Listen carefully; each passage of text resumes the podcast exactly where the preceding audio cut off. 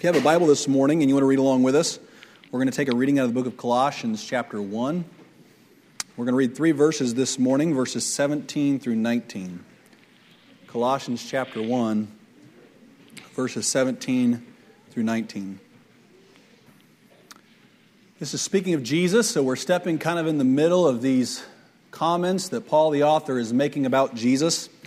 And we're going to jump right into the middle of them and we're going to stop in the middle of them. So know that this is part of a larger context, but we want to use these for our thoughts this morning.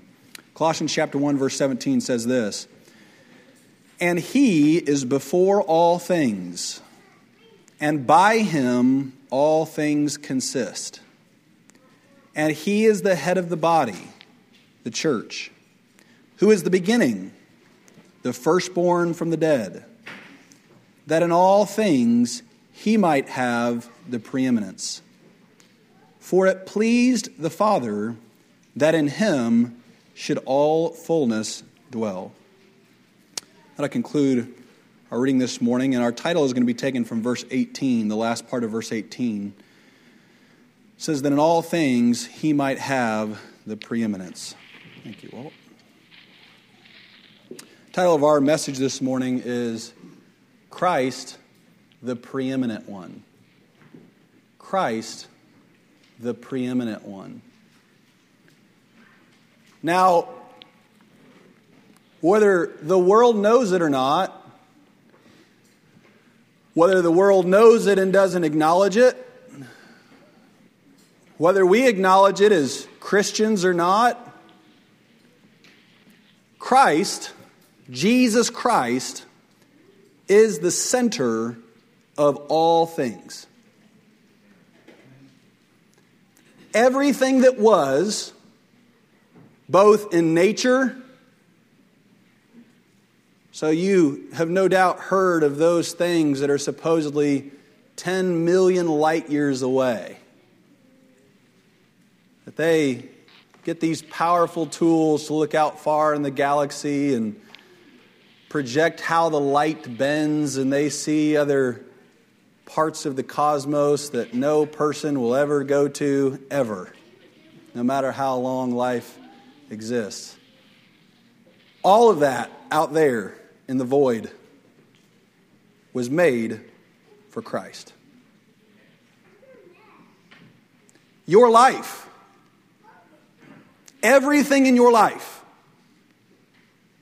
from your thoughts, your money, your talents, your interests, your belongings, your breath, your physical body, all of it was made by, but also for Jesus Christ.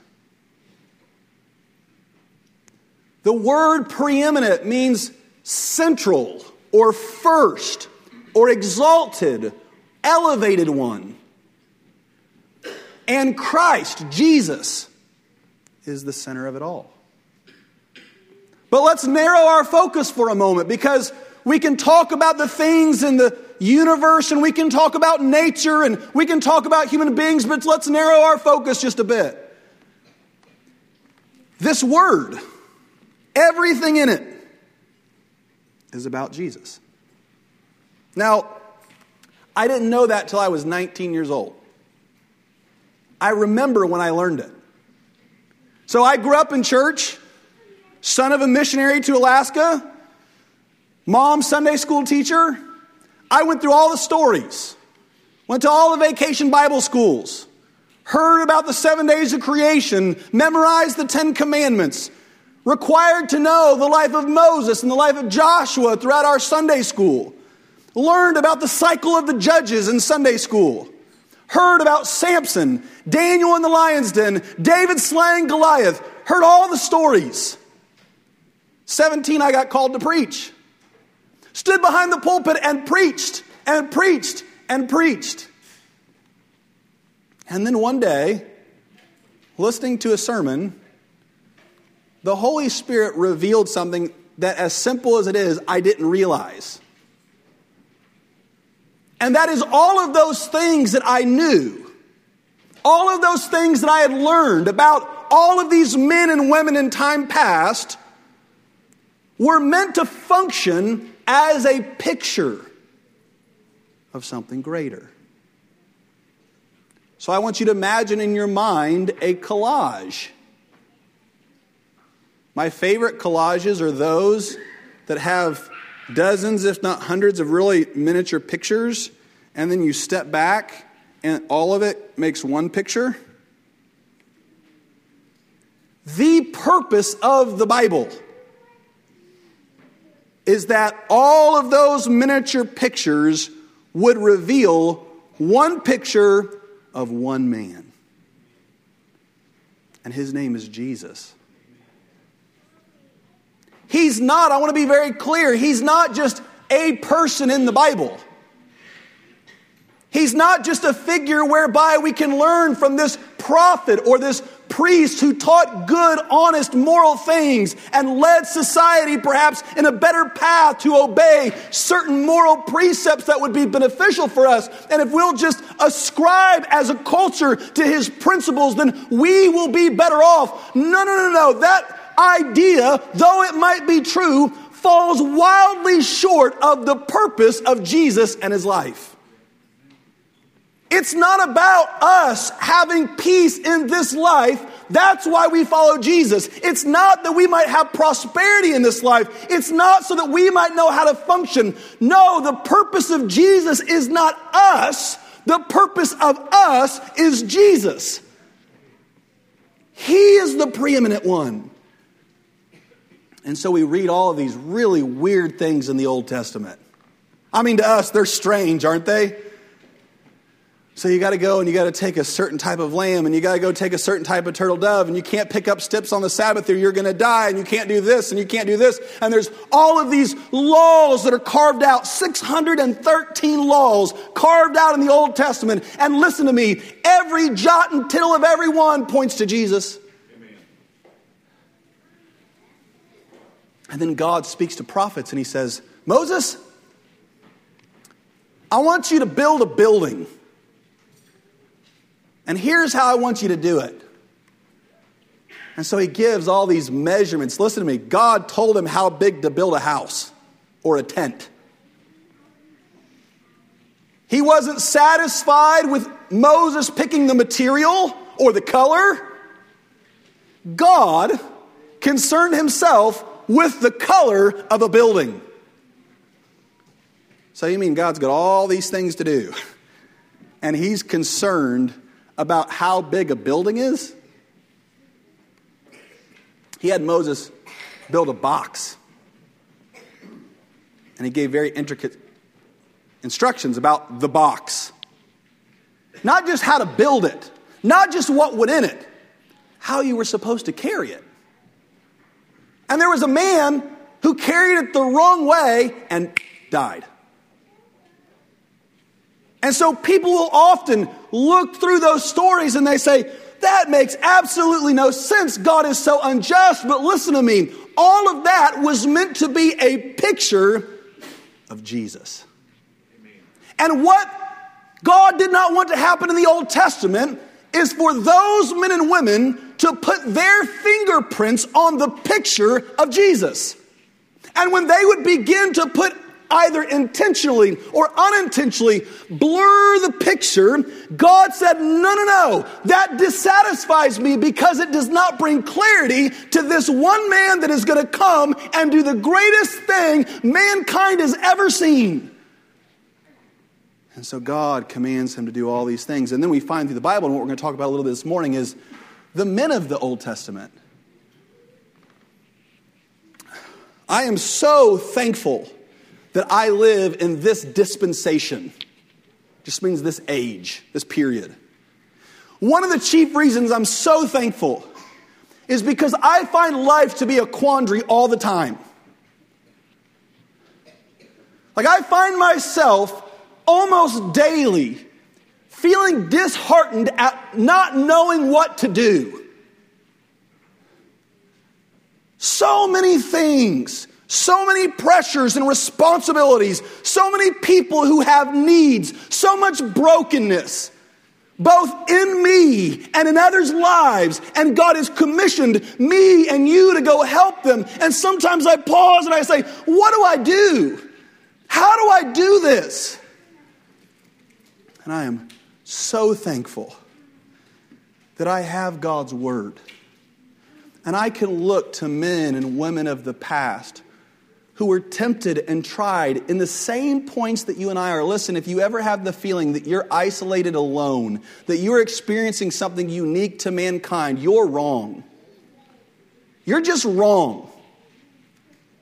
Nothing you have experienced has not been experienced, not a thousand, not 10,000, millions of times before. People have experienced exactly what you're experiencing. And God, in His Word, highlighted people. So think of it like this God knew of these things in us. And so, God, of His mercy, said, I'm going to inspire men. We believe the Holy, the Holy Spirit breathed the Word of God. This is not a source of men. The translation is there are easy inaccuracies in every translation. But the original breathed words are perfect. And they reveal things about men and women in the past, and praise God that they do. And I'm so thankful that God, through His Holy Spirit and through our study of His Word, He can impress things into our very being. And very often, when you know the Word of God in your heart and He's written it upon your heart, you don't even have to open the word because your mind and heart know what his word says. And so as you're driving, your mind can gravitate towards scripture. Your mind can gravitate towards the evidence that God left behind in his word and the stories that God left behind. And God can commune with you there as you begin to read those words that are written upon your heart. And he reveals things through His Word that is written on your very heart. So thankful that there's been times in my life when I didn't know what to do. And the word was written on my heart, and instantly God brought them to my memory and brought peace and solace in a time of discouragement. And so we go through each man. So, not each man, but many of the men in the Old Testament this morning. And we want to show you how they each point towards Christ. Where better place to start than that first man, Adam? See, but Adam is kind of like an opposite example of Christ. I love how God does this. And in the book of Romans, chapter 5, we see this that, that Paul, as he is writing, is meant to show us that Adam is a type of a man, and Christ fulfills that type, but to the opposite. You see, Adam was given one very simple law. And think of just how profound it is that one man was given one law. Eve was not given the law, Adam was given the law. And all it involved was this don't touch or eat. Now, listen, Callan is almost two years old and he's almost mastered that law. He knows if I touch, if I eat, pain comes. And yet, Adam, this alert, aware, spiritually moral being, is given the same instructions and yet falls to the same thing that just a little child does. He did not resist. Notice I said, didn't say he could not resist. He did not resist touching and eating the tree. And from that small, singular moment, every ounce of sin and pain the world has ever experienced has tasted from the fruit of Adam. But Christ it's quite the opposite of Adam. See, by the time Christ came, there were a lot of laws. You see, there was this, think of it as layers and layers and layers of laws. And so the very top layer, not the top in the sense of the most important, but the most simple layer would have just been the Roman law, the nation in which he lived. They had hundreds of laws, just like our United States government has hundreds of laws whereby we are obligated, and it is our duty to keep those laws. So was Christ, obligated to keep that law. But then underneath that law was a religious and cultural law that was more stringent than the Roman laws that Jews then and now profess their obligation to keep. And there were 613 of those. He had to keep them. But then it goes deeper than that. That's just law number two. Then there's a third law whereby you and I are obligated. And the Bible tells us in Romans chapter 2 that there is a law written on your heart. Every man, woman, and child has a law that is written on their hearts. And that law informs them of what God is pleased with and what is sin.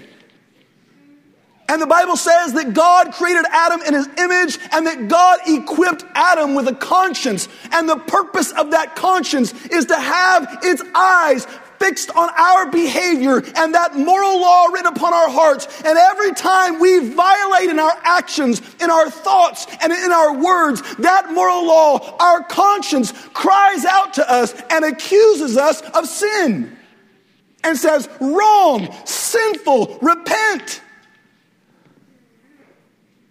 It notifies us we can harden our conscience, we can callous our conscience, but that law and that conscience is always, until a man dies, always there. Christ. Such a complicated thing to even try to explain, so I'm not going to. He was the law, yet he had the law written upon his heart because he was human. He took upon our form in all of its frailties. And as hard as those 613 laws were to keep, and as hard as that Roman law may have been to keep, you all get out here on the roads, Brother John, you go a little fast sometimes, don't you? Right? You break the United States law. Christ kept those. Those were the easy part. Or for him, it was all easy. But then there was this moral law that you and I violate all the time the lustful glance, the proud thought, the covetous demeanor that we have. And we're so fallen and wretched in sin, we do it, and our conscience tells us that we do it, and we don't even often process it. Like, think of all the ignorant sins that you do. You just sin willfully, sins of omission, sins of commission, and you do them habitually. And yet, for a series of reasons, your conscience is seared and you don't even recognize it. And I don't even recognize it. And sometimes those in our lives recognize it with pristine clarity, but our fallen minds have created a justification and a covering for our sin, just like Adam until God walks in the garden in the cool of the day and calls for us. You see, Christ had many laws to keep. That's why he's the opposite. Adam had one, he had many. Adam failed, I think, in short order. Like, I don't think Adam was there for a million years. The Bible doesn't tell us. I don't think Adam was there for a million years. I'll give him a week. Maybe not that long, maybe a couple days, maybe a few hours, we don't really know. Let's give him a week. He kept the law. But Christ was tempted and tried like every man for 33 years, humbled himself. You know, oftentimes, have you ever been in a moral dilemma? Those are hard ones, aren't they? So let's say that you're an employee somewhere and your employer is not outright asking you to cheat, lie, steal, but they're asking you to live on the boundary of it. And you have this moral dilemma because you're obligated by your duty to do what you're told.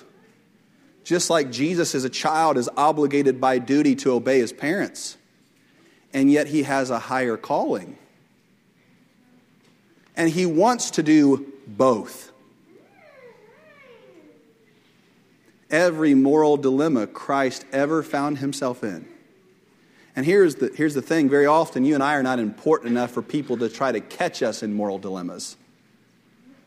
But as we study the book of John on Wednesday nights, they laid traps for him, didn't they? They tried to catch him. Listen, Adam was perfect in nature. And he still fell to this one single law. Christ, day in and day out, is tempted and tried in all points like we are through the hundreds, if not thousands of laws that he is obligated to keep, not just every year, not just every month, not just every day, not just every hour or minute, every moment of his existence. It was necessary for him to keep the law. And yet, unlike Adam, he kept it perfectly. And so, Adam is this testimony in the Old Testament, this archetype in the Old Testament, this symbol of the Old Testament, that here is the incomplete, one dimensional, failing, flailing man. But there's one coming who will do what Adam could not do. And then we don't even turn the page in the Bible and we read of Abel, his son. And already we see the disgusting root and depth of sin. Ten sentences is how long the story of Cain and Abel are. And yet it's so profound. And we see the, the, the, disgusting nature that all you and I share from our progenitor Adam.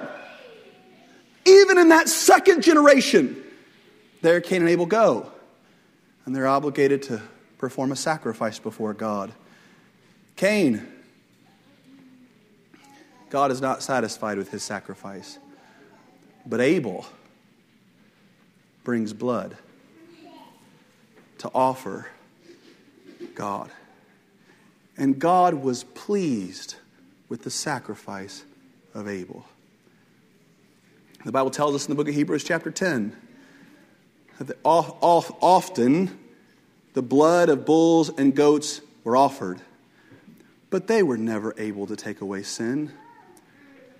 But one man entered into that holy place and offered the blood of himself, a pure and perfect offering for sin to appease the wrath of God. And there people saw his offering and they hated him and they were envious. That's what they told Pilate, wasn't it? That whenever Pilate saw what was going on in the situation, Pilate said in the book of Matthew that they delivered him because of envy. They were envious. Listen, they were going to sacrifice on that very day their own Passover lambs, which were insufficient to take away sin. And yet there Jesus was offering his own life for sin. And they moved against him for envy, just the way that Cain moved against Abel out of envy and found him in that field and slew him to put an end to Abel that he might not feel convicted for the shortness or how, how far short that his sacrifice fell of pleasing God. Abel's sacrifice is meant to point us to a greater sacrifice, and that is Jesus offering himself. And we turn a couple pages in the book of Genesis and we find a Savior. Not Jesus, and not of the soul, but Noah of the body. There Noah is, living his life in peace, just like Jesus for 30 years. And then God speaks. God speaks to him. You know, in eternity past, you remember when we were reading in John 17 how Jesus wanted to be restored to the glory that he had before the world was. Jesus, before the world was, you see, me and you are not that way.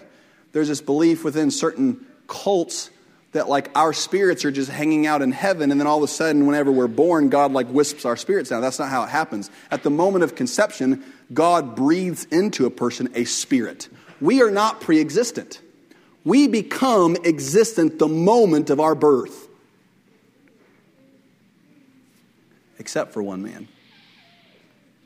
Jesus is and will be but jesus always was And there he was in peace, glorified by all the angels, glorified by his Father. And then God commissioned him Go and obey me at every point and provide salvation for mankind. And Jesus had elaborate instructions, you know? Like, remember, as we study the Gospel of John, what we saw was Jesus did not do anything in his own will. Like he didn't see a man that was blind and say, you know, I feel really bad for that man. I'm going to heal him. He yielded himself in his entirety to the will of his Father. And so, as the Father permitted the healing, as the Father commissioned the healing, there Jesus would carry out those things. And day after day, moment after moment, person after person who would come within the sphere of influence of Jesus, Jesus continuously, day in and day out, had to be obedient to the Father. And there Noah is, and he's given this instruction that the wrath of God is going to come upon all flesh. Thus, you must prepare an ark for the saving of your home and anyone who will step on the ark. And then it tells us, what is it, in the book of Jude, maybe? That may not be right, but we'll go with it this morning. That it was Peter, that he was a preacher of righteousness. Noah was. And so we know that he was a bivocational preacher. He would go, how I imagine in my mind, and he would build during the day. And then he would go and he would proclaim the truth that there is a wrath of God coming. Please come and get on this. God has told me to prepare an ark for the saving of you and your family, and anyone who will come is welcome to come. And the Bible teaches us that people ignored him, that people did not care what he had to say, that people uh, uh were disinterested in the message of Noah. And they ridiculed him. They made fun of him because they said things like this We've never seen rain before. We've never seen this happen before. And you're telling us a worldwide flood is coming? Okay, you old senile man, you don't know what you're talking about. And the Bible tells us in the book of Peter that in our day there will be scoffers that come and say and use the exact same logic. I can't see Jesus. I've never seen the end of the world. Therefore, he's not real and he's not coming back, and I will not be held accountable for sin, and judgment of the wrath of God is not forthcoming.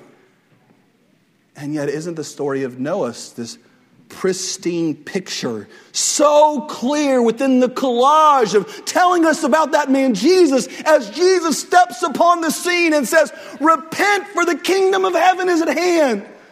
Run and repent from your sin and find safety. And he begins to preach a message of self, himself, to the world. Say, trust and believe on the only begotten Son of God.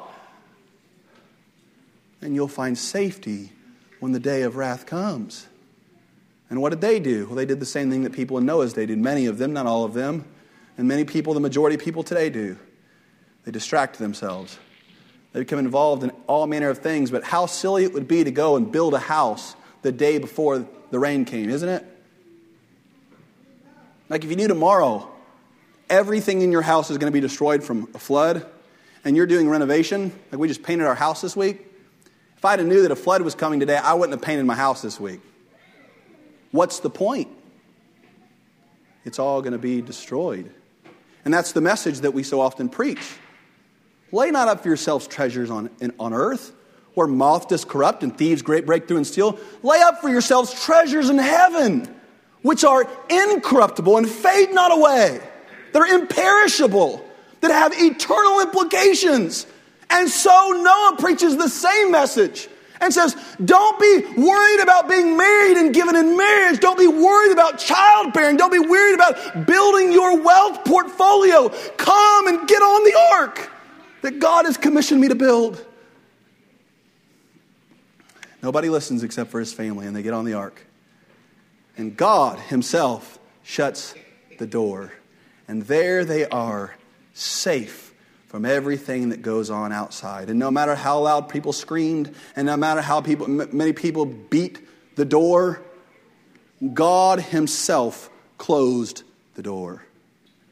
And the Bible tells us that God the Father alone knows the day and the hour when He will close the door. Not even the Son, not even Noah knows the day God is going to close the door. And in that, thousands of years ago, a story which has been told in so many cultures, in so many places, in so many languages about Noah building an ark. And people get all concerned about the ecology of the rocks, and people get all concerned about the nature and how it affected things. And all those things are good and testimonies of God and can strengthen our faith. But let's not lose sight of the picture that Noah is depicting a Savior that is to come from a spiritual wrath that will come upon the soul of every man, woman, and child who does not repent of sin. And then we find Abraham, the father of nations. From him descend all Jewish people. And yet, the Bible teaches us that in him, all nations, this is the promise that God gave to him both when he was 75 and when he was about 112 years old. Both times, God says, because of your obedience, in you, all the nations of the world will be blessed. Why? Because a descendant of his was going to be Jesus Christ. And he was going to bring forth a new nation of people, not with blood that descended from Abraham, but all of us having the blood of Christ and his righteousness imputed to us and then his descendant Isaac, his son. What a picture. Is there any clear picture in all of the Bible of the sacrifice, the atoning sacrifice for sin, than Isaac being taken up, hear me, the same exact mountain Jesus went up to be crucified? Did you know that? Did you know that Isaac was sacrificed on the same mountain Jesus was?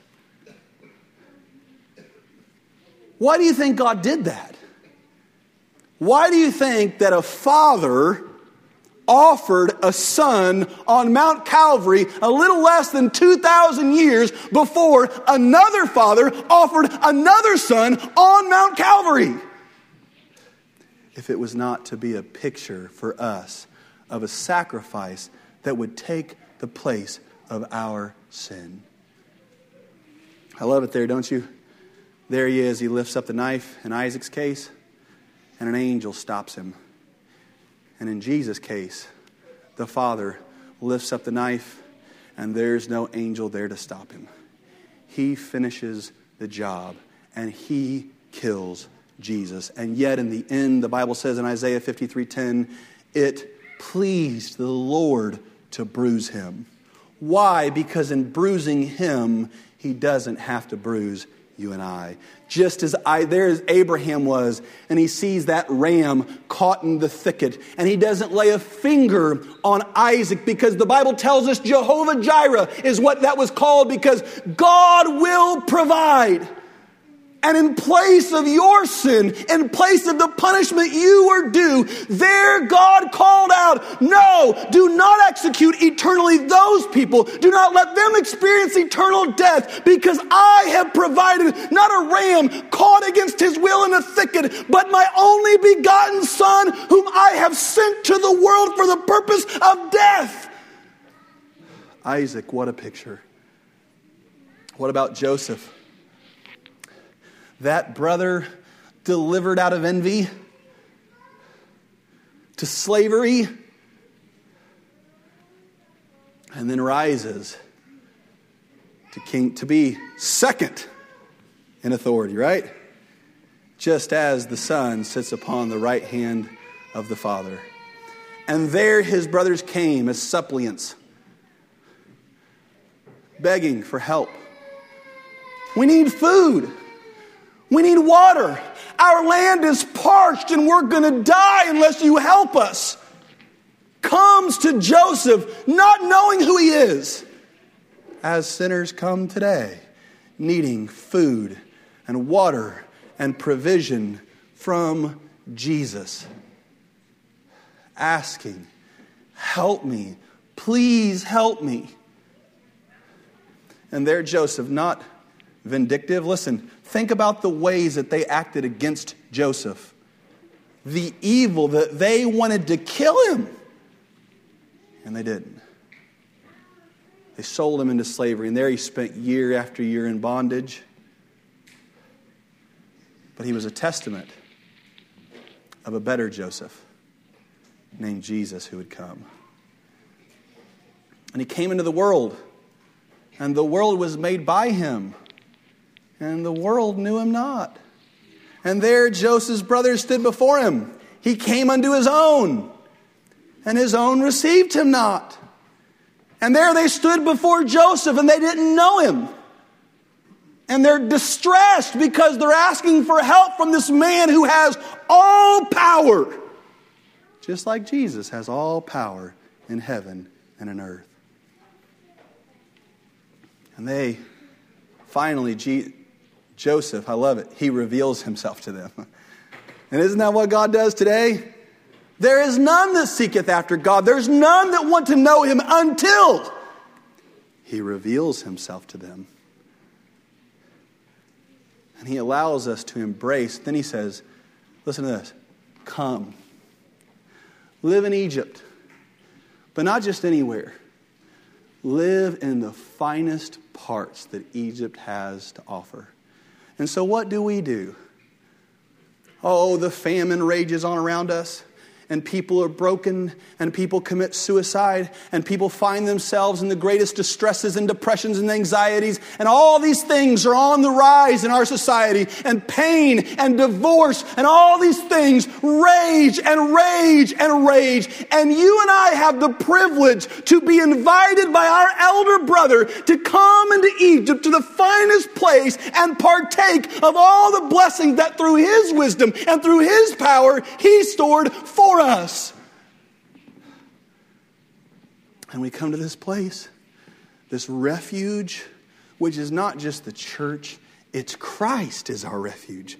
And we come to him, and the storm rages, and people starve to death. And there we chow down on the bounty and cornucopia of what God has provided, not ever affected by the same things which are the demise to those without. Have you ever seen somebody and they're struggling? I used to have students, and they cut themselves. Sorry if that was too graphic for kids. They would do that. I would sometimes think, if you only knew, if you only knew there's so much better, there's so much more in life than what you know. And for all the distress, for all the pain that I go through, Oh, I know. I always have the comfort of the refuge of Christ and his endless provision. I love what is it the Ephesian writer says the unsearchable riches of Christ. Why don't we just go to Solomon then? Solomon is a type of Jesus. That's what the picture is painting us to. That woman comes and she begins she hears about it first. Isn't that great?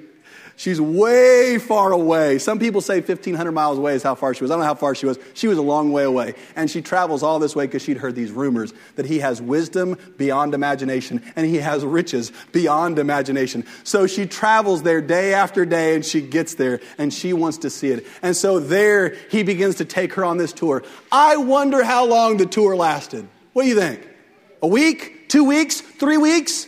I mean, you go to places, you go to cities, and you want to see the whole city, right? You want to see all the things that it has to offer. And so you tour and you leave there after a week or two weeks, and you say, you know, there's so many more things that I was not able to see. And yet we have the comfort and the, the luxury of being able to travel so quickly and get places and understand where everything is at. And so here this woman is. How long did she stay? Months? And she goes and she looks at all the riches and all the buildings and all the things, the richness of Solomon and the wealth that God had given him. And she comes to this conclusion Oh, the half has not been told the wisdom and the riches that you have.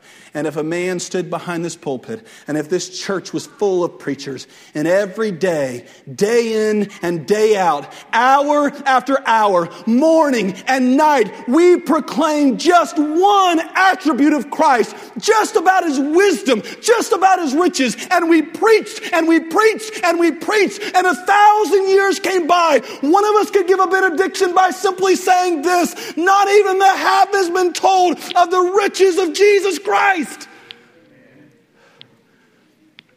His riches are inexhaustible. Why is heaven going to be eternal? Because his wisdom and his beauty is inexhaustible. And so you'll be there for a trillion years, 10 trillion years, and you are as if you have not even found the smallest gold coin in the riches of God and who he is. What about a warrior? We find many of those in the Bible, don't we? Joshua and his conquest for the promised land. Isn't that awesome? He's on this conquest. I love that picture. He's got an enemy. And listen, you can't be a soft man and go on a conquest. Your hands have to be stained with blood, and your brow has to be stained with sweat. You have to be strong and purposed and resilient and have fortitude. And there Joshua was, standing on the banks of the Jordan, hearing God's call go and conquer. And there God the Father was sending his warrior son, Jesus. And he says, Jesus, go and conquer. And then, much like David,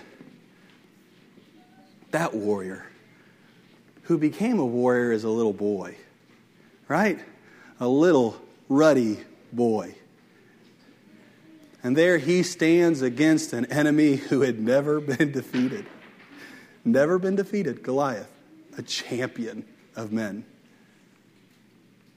And there we look at the Old Testament. How many millions came in that dispensation of time? And all of them lost their battle to death. Every man died, every woman died. And if time goes on, you and I, a thousand generations from now, every single person will lose to death. But this man, Jesus, our warrior, conquering king, does not stand out there with a great sword, does not come with pomp and circumstance like a king being having a coronation, does not proclaim himself to be someone he is not, but rather comes cloaked in meekness and humility and obedience to his father and love and joy and peace and long suffering and gentleness and kindness and faith. Jesus comes like David and peers at that enemy and with, with his life gives it and he conquers death. And three days later, he rises again and stands over death and laughs at how he had defeated that champion who had boasted against him. Where is your sting, death? Where is your victory? No, you lie down there death. That's why Jesus took captivity captive. He conquered and killed death itself. And now all who trust in him through his victory. Like those children of Israel who had cowered there scared for 40 days, there they sat and they were afraid. And there Goliath would come out every day and he'd say, Come fight me. And all of them would sit and they would be afraid. And then death is defeated. And they all rise up and they cheer. And they run across and they enjoy the spoils that David had won. Guess what? God invites you to come. He's not angry about it. That's why he won. Is because he wants you to run across the field of victory and to grab all the things that the unsearchable riches of Christ have to offer you. David is a picture of Jesus. His son Solomon, a picture of Jesus.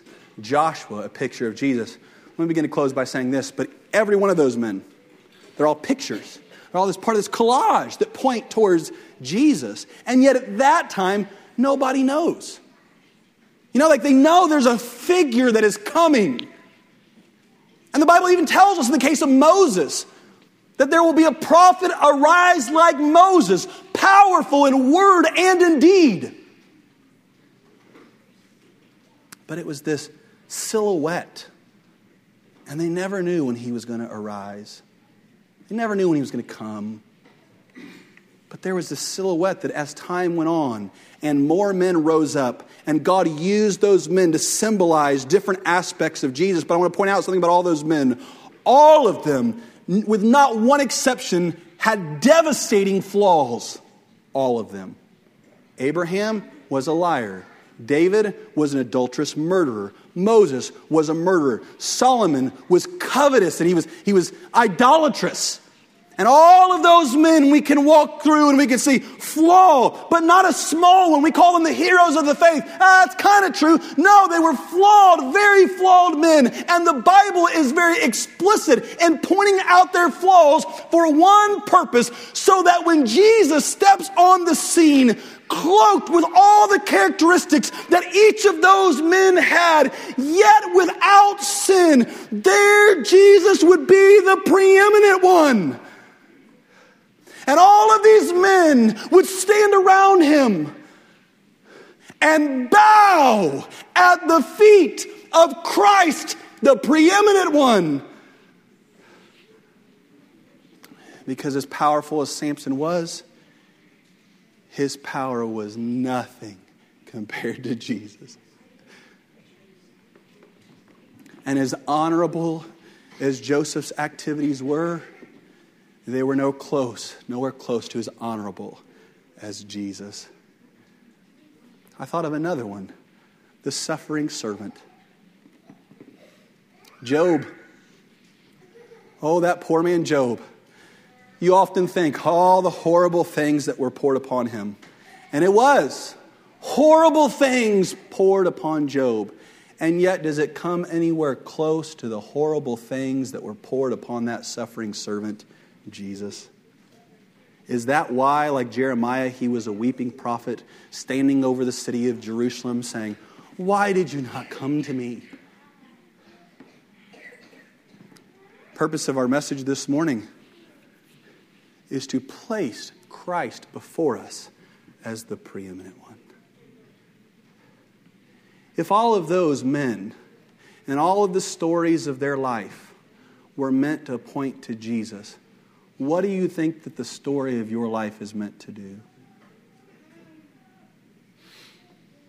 What do you think that your boastings about the characters that God is, the character qualities God has graced you with, what do you, meant, what do you think those things are meant to do but then to point the world to Jesus? Isn't that what Jesus said on the Sermon on the Mount?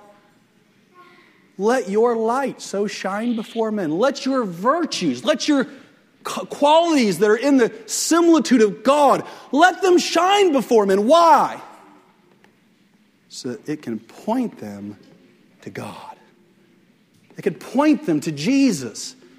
And so when you see these men in your life, when you see these women in your life that you hold in high esteem and you come to them and you begin to honor them, just like those people did when they came to Paul or when they came to Peter and they bowed down, they said, Get up, we're not men of importance, we're not men of, we're not gods. Stand up. God is God, and He is the preeminent one. I look back and I think, growing up, that's the only mistake that my Sunday school teachers made. They pointed perfectly to the stories, but they just forgot one little detail to tell me the point of them. And that was that they represent Jesus. So let me be clear today. Everything, everything you see, every story you know, every breath that is breathed is woven together by God to be a picture that points the whole world to Jesus. So, why wouldn't you come to him? Why wouldn't you run to him? Saved friend, why wouldn't you yield your life in obedience to honor him? Like, isn't it appropriate, no matter how you feel, to praise him every day? Let me tell you this if you're a Christian, here's a sign that you're immature in your Christian faith.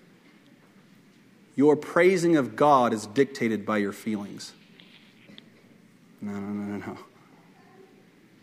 No, when you, when you realize that God is bigger than my circumstance, and just because I praise Him, I'm not trying to do a backdoor deal to where He'll bless me. No. He may not be like Job and restore me what I've lost. I may lose it, and I may lose it forever.